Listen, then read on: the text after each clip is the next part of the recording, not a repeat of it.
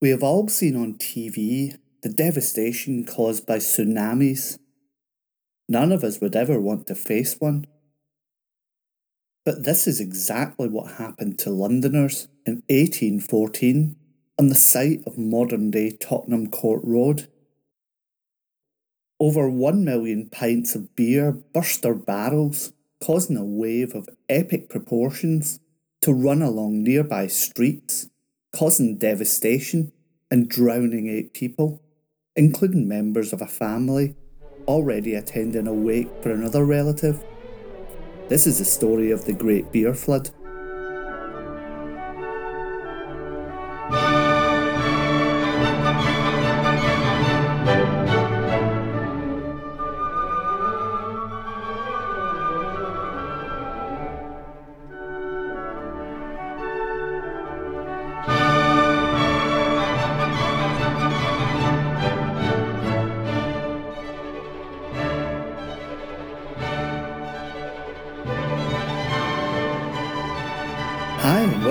To the Historical Crimes and Criminals podcast.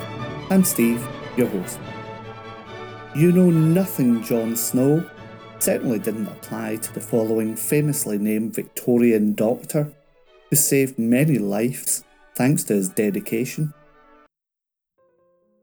John Snow was a doctor who used epidemiology to find the underlying cause of cholera.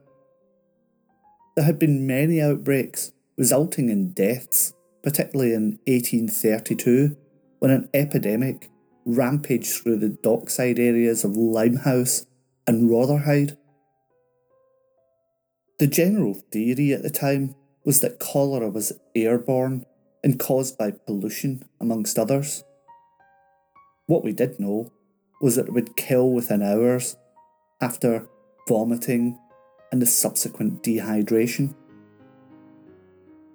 When an outbreak occurred in 1854 in London's Soho, Snow was to use a radical technique of epidemiology to prove his case. His approach was to map all the houses of the infected and talk to the victims' families. After that, it became evident to him that the probable cause was a pump in Broad Street. This theory was enhanced when Snow heard of a case of someone who'd contracted cholera outside the area, but it was explained that she'd previously lived in the area and liked the taste of the Broad Street pump and collected bottles of water whenever passing through the area. On further investigation, it was found that everyone sick had drank from this pump. Snow wrote, I found that nearly all the deaths had taken place within a short distance of the Broad Street pump. There were only 10 deaths in houses situated nearer another street pump.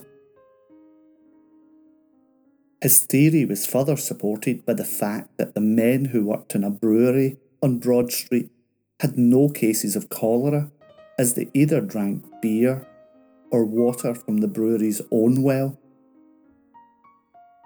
On removal of the pump handle, the cases of cholera stopped. However, people continued to have a mistrust of water. There have been, for centuries in London, a mistrust of water, and many people preferred to drink only beer. Just as now, there was various ales and beers with different alcohol content, it was usual for men to drink whilst working. Indeed, it was common for workers such as sailors who engaged in laborious tasks to drink more than 10 pints of small beer a day.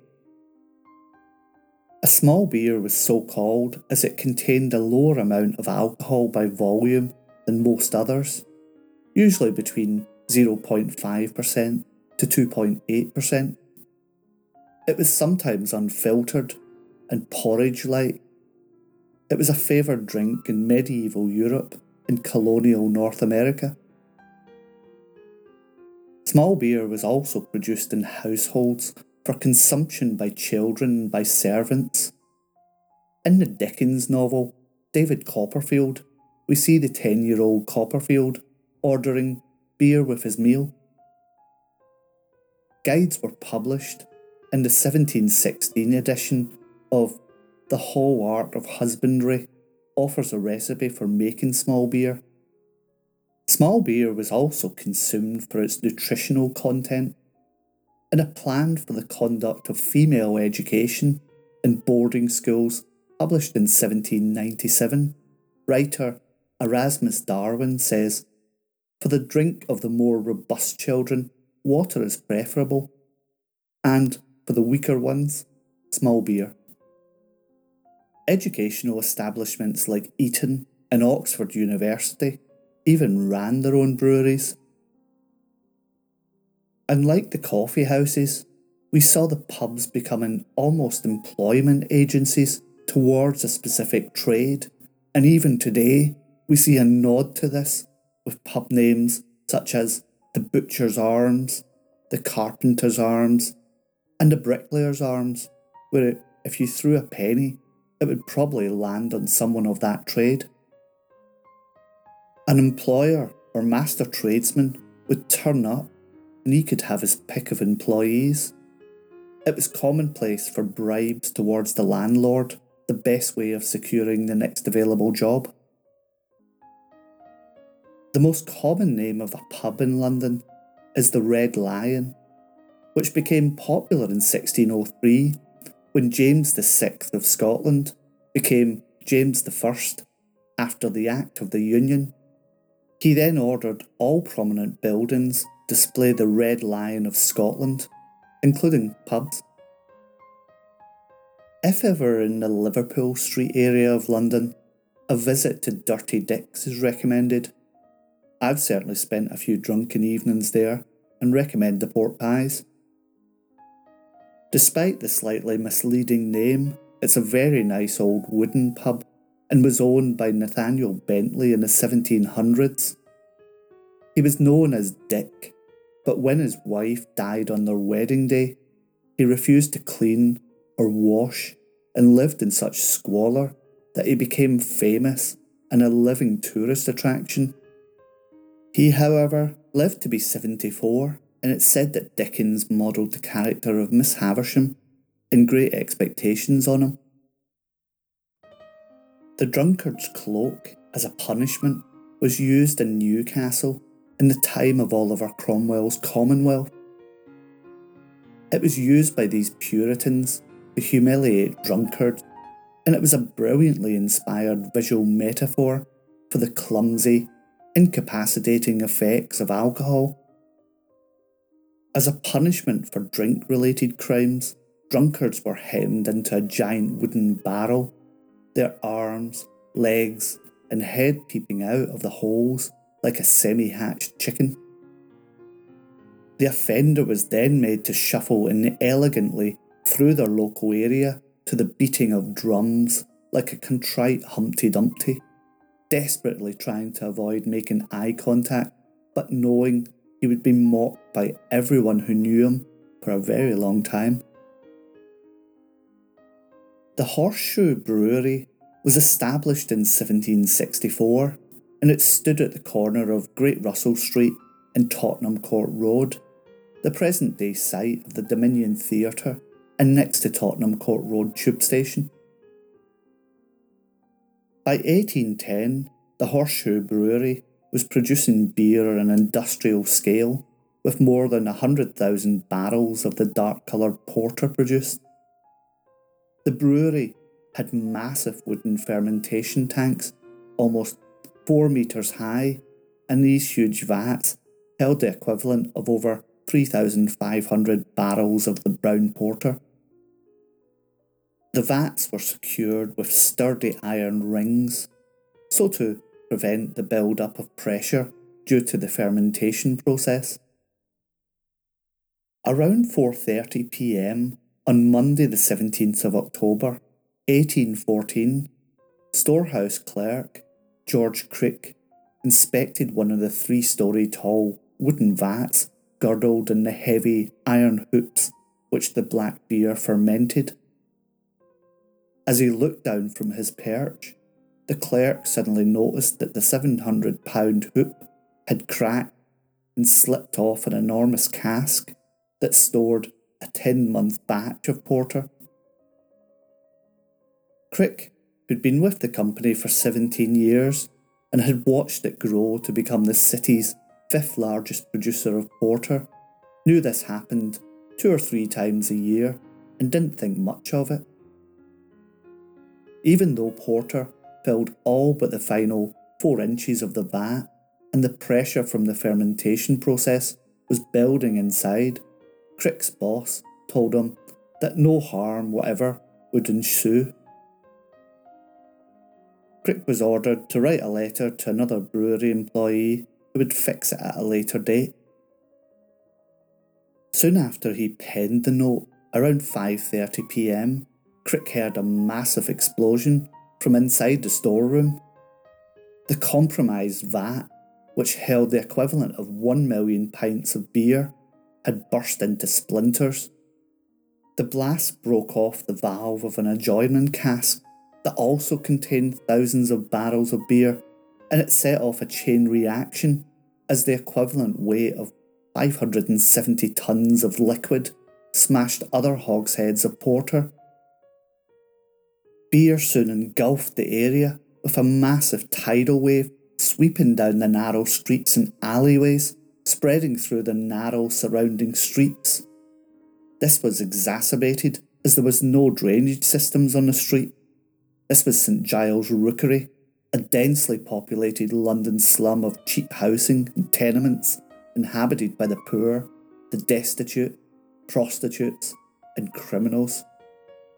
One of the first casualties was a 14 year old servant called Eleanor Cooper who was scouring pots at an outdoor water pump at Tavistock Arms Public House on nearby Great Russell Street and in the shadow of the 25 foot high brick wall near the brewery.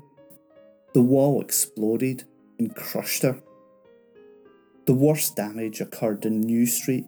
The cascade swept away four year old Hannah and Mary Banfield in the middle of their tea, and the little girl drowned in the tsunami of beer. Anne Saville was at a wake in a nearby cellar, mourning the body of her two year old son John, who had died the previous day. Also in the cellar was Elizabeth Smith, Catherine Butler, Mary Mulvey, and her three year old son Thomas. The flood happened so quickly it filled the cellar and they all drowned inside. Other families had to climb upon furniture to stay above the beer levels in other basements. And another child, Sarah Bate, was afterwards found dead in another house in New Street. The next day, London's morning newspaper reported the following The surrounding scene of desolation presents a most awful and terrific appearance, equal to that which fire or earthquake may suppose to occasion. The flood had claimed the lives of eight women and children. The coffins of the victims were laid out in a nearby yard. A stream of Londoners paid their respects and clinked pennies and shillings onto a plate to pay for the funeral. All of the brewery workers survived, battered and bruised, most having to be dragged from the flood and the wreckage. People not involved in the carnage came from miles around, some to help, others to witness, and some with receptacles to scoop up the vast pools of beer that had settled. An inquiry was held, but the disaster was ruled to be an act of God, with no one being found responsible. The flood cost the brewery around £23,000. However, the company were able to reclaim the excise duty paid on the beer, which saved them from bankruptcy. They were also granted £7,000 as compensation for the barrels of lost beer. The wooden fermentation casks were replaced with lime concrete vats, and the Horseshoe Brewery continued at the site until 1922. The smell of beer permeated the area for months afterwards, a grim reminder if anyone ever needed one. Well, that's all for today. I hope you enjoyed this episode. If you did, please subscribe, leave a review, tell your friends, and join me on Twitter at the Historical Crimes and Criminals podcast. And, and until next time, bye bye.